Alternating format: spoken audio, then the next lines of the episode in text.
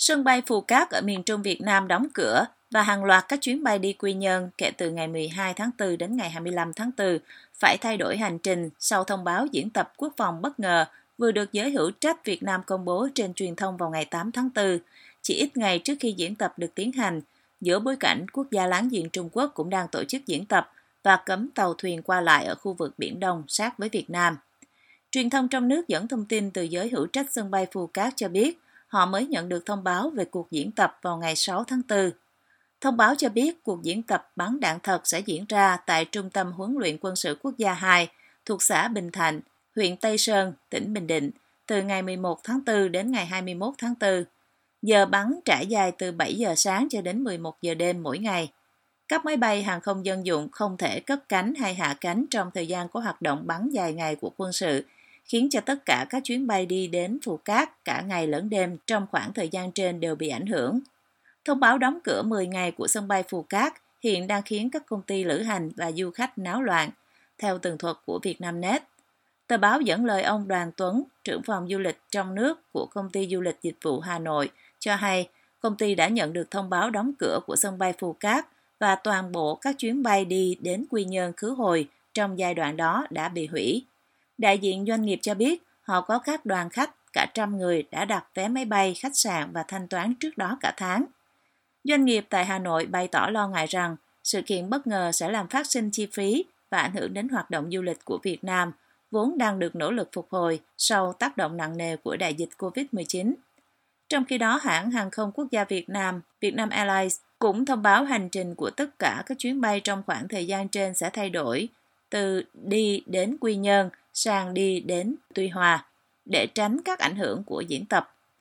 Trước tình trạng này, cảng hàng không Phù Cát thuộc Tổng công ty Cảng hàng không Việt Nam ngày 7 tháng 4 đã gửi văn bản cho Ủy ban Nhân dân tỉnh Bình Định kiến nghị xem xét phối hợp điều chỉnh thời gian diễn tập quân sự nhằm hạn chế ảnh hưởng đến hoạt động khai thác bay dân dụng. Mặc dù kiến nghị nói rằng diễn tập là nhiệm vụ chính trị rất quan trọng tăng cường bảo đảm chủ quyền và an ninh quốc gia. Thông tin về cuộc diễn tập được loan đi một ngày sau khi Bộ Ngoại giao Việt Nam lên tiếng yêu cầu Trung Quốc chấm dứt quân sự hóa Biển Đông và không vi phạm vùng đặc quyền kinh tế, thêm lục địa của Việt Nam bằng các hoạt động tập trận và cấm tàu thuyền qua lại. Cuộc tập trận của Trung Quốc diễn ra từ ngày 19 tháng 3 đến ngày 9 tháng 4. Tiếp theo cuộc tập trận trước đó, kéo dài từ ngày 4 tháng 3 đến ngày 15 tháng 3 ở Biển Đông, trong khu vực nằm giữa tỉnh Hải Nam của Trung Quốc và miền Trung Việt Nam. Tại cuộc họp báo ngày 7 tháng 4, khi được hỏi Việt Nam sẽ có biện pháp gì tiếp theo sau khi đã giao thiệp với Trung Quốc vào thời điểm diễn ra cuộc tập trận trước, nhưng quốc gia láng giềng vẫn tiếp tục tiến hành diễn tập. Phó phát ngôn viên Phạm Thu Hằng nói, Việt Nam sẽ tiếp tục giao thiệp với Trung Quốc về vấn đề này.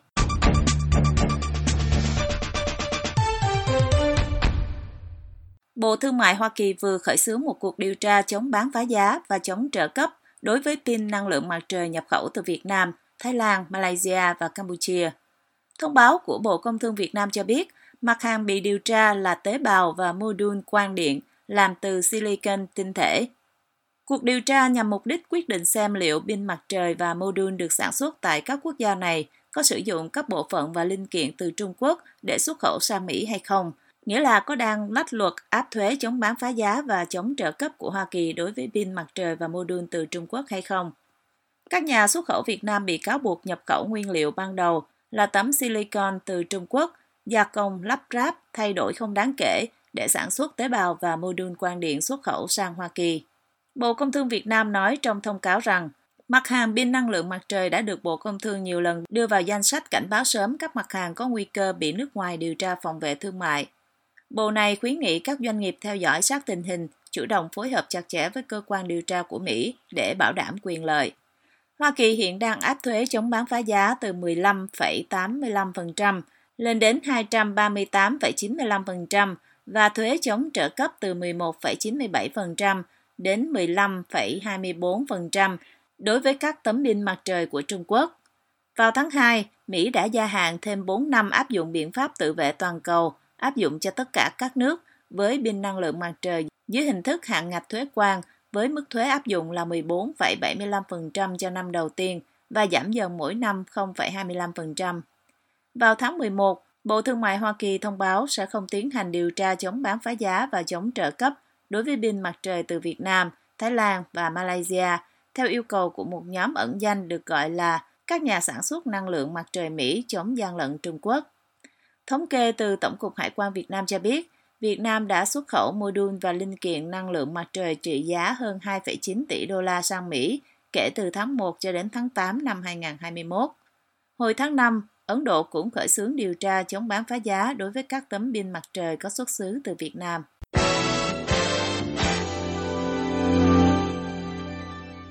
Giới quan sát trong và ngoài nước nêu nhận định với VOA rằng chính quyền Việt Nam đã tiến gần hơn đến Nga và quyết định chọn phe Moscow thay vì chọn theo đa số theo lương tri trong cuộc bỏ phiếu hôm 7 tháng 4 tại Đại hội đồng Liên Hợp Quốc.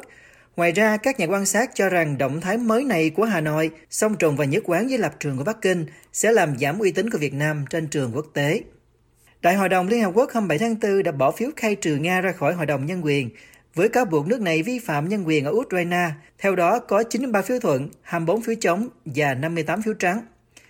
Việt Nam hôm 7 tháng 4 đã bỏ phiếu chống phản đối việc khai trừ Nga ra khỏi tổ chức nhân quyền lớn nhất thế giới mà Nga đang tham gia cho nhiệm kỳ 2021-2023. Đây cũng là nghị quyết thứ ba mà Đại hội đồng Liên Hợp Quốc thông qua liên quan tới chiến dịch quân sự của Nga ở Ukraine. Hai nghị quyết trước lên án và yêu cầu Nga rút quân khỏi Ukraine, mà theo đó Việt Nam đều đã bỏ phiếu trắng.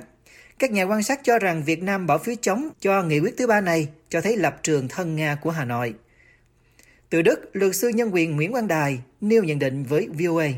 À, Việt Nam đã cam tâm làm chư hầu cho một nước đế quốc là nước Nga. Cái thứ hai, á, Việt Nam đã lựa chọn đứng về phía cái ác, à, đứng về phía tội ác. Thì đây là một cái điều mà người dân Việt Nam chúng ta cho dù ở trong nước hay nước ngoài thì không thể chấp nhận được bởi vì người dân Việt Nam cũng đã trải qua à, rất nhiều thập kỷ chiến tranh rồi cho nên là biết bao thế hệ người Việt Nam đã đã phải chịu rất nhiều đau khổ cho nên hơn bất kỳ một cái người dân quốc gia nào khác ấy, người dân Việt Nam hiểu cái giá trị của uh, tự do và hòa bình cho nên tất cả những người Việt Nam yêu chuộng hòa bình công lý trên thế giới cũng như là cá nhân tôi ấy, luôn là phản đối một cách mạnh mẽ cái hành vi mà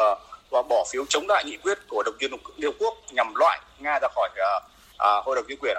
Luật sư Đài phân tích lý do ông phản đối. Hành động của Nga khi mà xâm lược Ukraine, à, tàn phá đất nước Ukraine, giết hại thường dân, trong đó có rất nhiều phụ nữ, người già và trẻ em ấy, đó là một tội ác chiến tranh tội ác à, thậm chí có thể coi đó là một tội ác diệt chủng và tội ác chống lại à, nhân loại. Thế thì trong hai cái lần bỏ phiếu đầu tiên của đại hội đồng liên quốc ấy thì à, để yêu cầu nga chấm dứt chiến tranh và rút quân ấy, thì việt nam đều bỏ phiếu trắng. Lúc đó thì họ lý giải rằng là họ đứng trung gian ở giữa không có đứng về bên nào cả. Thế nhưng mà lần này sau cái sự đe dọa của nga là nước nào nếu bỏ phiếu trắng và bỏ phiếu thuận đó, thì sẽ ảnh hưởng đến quan hệ với nga. Thì lập tức cộng sản việt nam đã lựa chọn là bỏ phiếu chống lại cái nghị quyết của à, đại hội đồng à, khi mà muốn loại Nga ra khỏi Hội đồng Nhân quyền của Liên Hợp Quốc. Trả lời phỏng vấn VOA News ngay sau phiên bỏ phiếu hôm 7 tháng 4 tại trụ sở của Đại hội đồng Liên Hợp Quốc ở New York, đại sứ Hoa Kỳ tại Liên Hợp Quốc Linda Thomas Greenfield cho biết.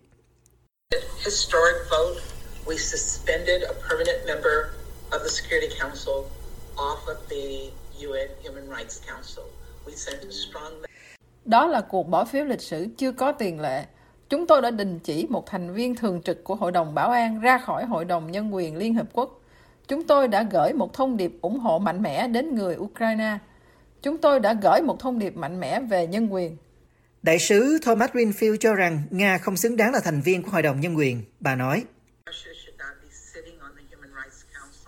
Nga không nên đảm nhận vai trò là thành viên của Hội đồng Nhân quyền để sử dụng hội đồng này như là một công cụ tuyên truyền nhằm truyền bá lập luận của họ rằng Ukraine phải chịu trách nhiệm về sự hủy diệt của chính họ.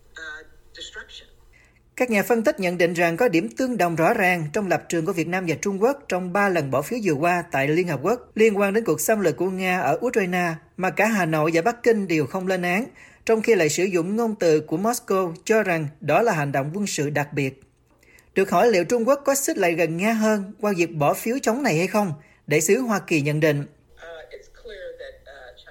Rõ ràng là Trung Quốc đang xích lại gần Moscow. Vì vậy tôi không ngạc nhiên khi họ bỏ phiếu chống. Trung Quốc đã quyết định đứng về phía kẻ xâm lược trong cuộc xung đột này và quý vị phải yêu cầu họ giải trình động cơ của Trung Quốc cho việc này là gì.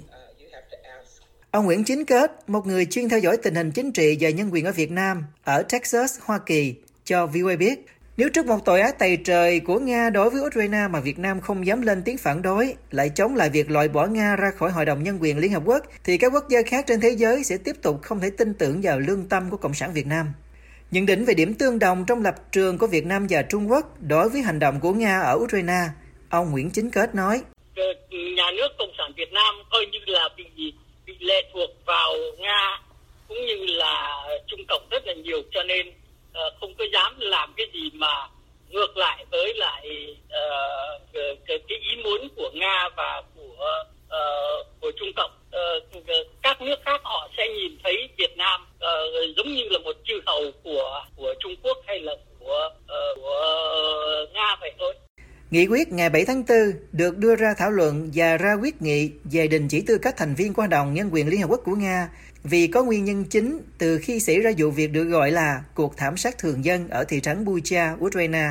Từ Khánh Hòa, nhà báo độc lập Võ Văn Tạo nêu nhận định của ông về động thái mới nhất của Việt Nam tại diễn đàn Liên Hợp Quốc. Thì Việt Nam tiến thêm một bước nữa tức là cực đoan là bỏ phiếu chống, có nghĩa là không tán thành loại Nga ra khỏi Hội đồng Nhân quyền của Liên Hợp Quốc. Tôi nghĩ rằng là Ờ, về cái, cái việc làm của nước Nga vừa rồi ờ, đối đối với nước láng giềng là Ukraine tức là cái tiến hành cuộc chiến tranh rất là phi lý và đẫm máu tàn ác như thế. Đặc biệt là sau uh, sau khi mà phát lộ cái vụ quân Nga thảm sát ở cái thành phố uh, Bucha một số cái đô thị uh, lân cận uh, Kiev ấy, nó đã phát lộ ra rồi. Mà Việt Nam vẫn nhắm mắt nhắm mũi là, là bỏ phiếu chống lại cái nghị quyết đó thì tôi cho rằng đây là một cái việc làm rất là bất lợi cho Việt Nam nếu nói về là là cái uy tín chính trị cái tiếng nói uh, của Việt Nam trên trường quốc tế Nhà báo Nguyễn Lân Thắng ở Hà Nội cho VOA biết, ông không ngạc nhiên trước việc bỏ phiếu chống của Việt Nam. Ông phân tích lý do dẫn đến quyết định này của Hà Nội. Bởi vì ờ, Việt Nam đang ở một cái thế mà buộc phải chọn phe ờ, cả một cái hệ tư tưởng cũng như là rất nhiều vấn đề về ngoại giao, về chính trị, về kinh tế, về quân sự là họ phụ thuộc vào uh, những các cái nước à, đồng minh như là Nga hay là Trung Quốc. Thế cho nên là khi mà ở những các cái tình huống mà họ không thể đu dây được nữa thì họ buộc phải chọn phe à, tuy nhiên là những cái việc uh, như vậy thì theo tôi đánh giá là nó sẽ tạo ra những cái khó khăn rất là lớn cho cho đất nước Việt Nam khi mà trong cái quá trình mà hội nhập quốc tế bởi vì rõ ràng là cái cuộc xâm lược của Nga và Ukraine ấy, nó là một cái việc rất là phi nghĩa. À, rất nhiều nước ở trên thế giới đã phản đối cái cuộc xâm lược này. À, đặc biệt là những cái nước à, có nền kinh tế phát triển có trình độ ờ, khoa học kỹ thuật cũng như là cái sự văn minh ở trong xã hội. À, nếu mà Việt Nam trong cái thời điểm này mà chọn phe như vậy thì chắc chắn là trong tương lai tới đây là những các cái giao thương rồi trao đổi văn hóa rồi những các cái quan hệ ngoại giao chính trị sẽ gặp rất nhiều khó khăn. Bởi vì uh, Việt Nam cũng sẽ không thể chỉ dựa vào cái phe đồng minh của mình về mặt ý thức hệ mà còn rất nhiều những các cái mối quan hệ nữa về kinh tế, về chính trị, về văn hóa, đặc biệt là sau cái đại dịch Covid này, cái nền kinh tế cũng như là rồi y tế này, rồi khoa học giáo dục uh, có rất nhiều vấn đề mà Việt Nam phải trông chờ vào cái à, sự hợp tác cũng như là cái sự giúp đỡ của các cái nước văn minh. Trong các thông cáo của chính phủ Việt Nam và truyền thông trong nước, Việt Nam không nói rõ ràng nước này đã bỏ phiếu chống hôm 7 tháng 4, nhưng lại lên tiếng phản đối mọi hành vi tấn công dân thường, đồng thời nhấn mạnh rằng Việt Nam tiếp tục kêu gọi các bên tại Ukraine ngừng bắn. Cổng thông tin chính phủ Việt Nam dẫn lời đại sứ Đặng Hoàng Giang, trưởng phái đoàn thường trực Việt Nam tại Liên Hiệp Quốc, tái khẳng định lập trường nhất quán của Việt Nam về giải quyết các tranh chấp quốc tế bằng biện pháp hòa bình trên cơ sở tôn trọng hiến chương Liên Hợp Quốc và luật pháp quốc tế, đặc biệt là nguyên tắc tôn trọng độc lập chủ quyền, toàn vẹn lãnh thổ của các quốc gia, không can thiệp vào công việc nội bộ, không sử dụng vũ lực trong quan hệ quốc tế. Báo chính phủ hôm 8 tháng 4 cho biết, Việt Nam quan ngại trước ảnh hưởng của chiến sự tại Ukraine đối với dân thường và thông tin về việc dân thường bị thiệt mạng trong những ngày qua. Việt Nam phản đối mọi hành vi tấn công dân thường, vi phạm luật nhân đạo và nhân quyền quốc tế, đồng thời cho rằng cần xác minh, kiểm chứng các thông tin gần đây một cách công khai, minh bạch, khách quan với sự hợp tác của các bên liên quan. Phát biểu sau khi nghị quyết được thông qua, Phó đại diện thường trực của Nga tại Liên Hiệp Quốc Ranady Kuzmin tuyên bố rằng Nga đã quyết định rời khỏi hội đồng trước khi kết thúc nhiệm kỳ. Hôm 6 tháng 4, Nga cảnh báo các quốc gia thành viên Liên Hiệp Quốc rằng họ phải đón nhận hậu quả nếu bỏ phiếu thuận hoặc phiếu trắng đối với các nghị quyết kêu gọi đình chỉ Moscow khỏi Hội đồng Nhân quyền. Hãng tin Reuters dẫn tuyên bố của chính quyền Moscow cho biết những nước đồng ý với nghị quyết này sẽ bị coi là cử chỉ không thân thiện và gây hậu quả cho quan hệ song phương. Trước đó, hôm 4 tháng 4, Hoa Kỳ đã đệ trình nghị quyết yêu cầu loại Nga ra khỏi Hội đồng Nhân quyền Liên Hợp Quốc sau khi Ukraine cáo buộc quân đội nước này sát hại hàng trăm nhân thường ở thị trấn Bucha của Ukraine.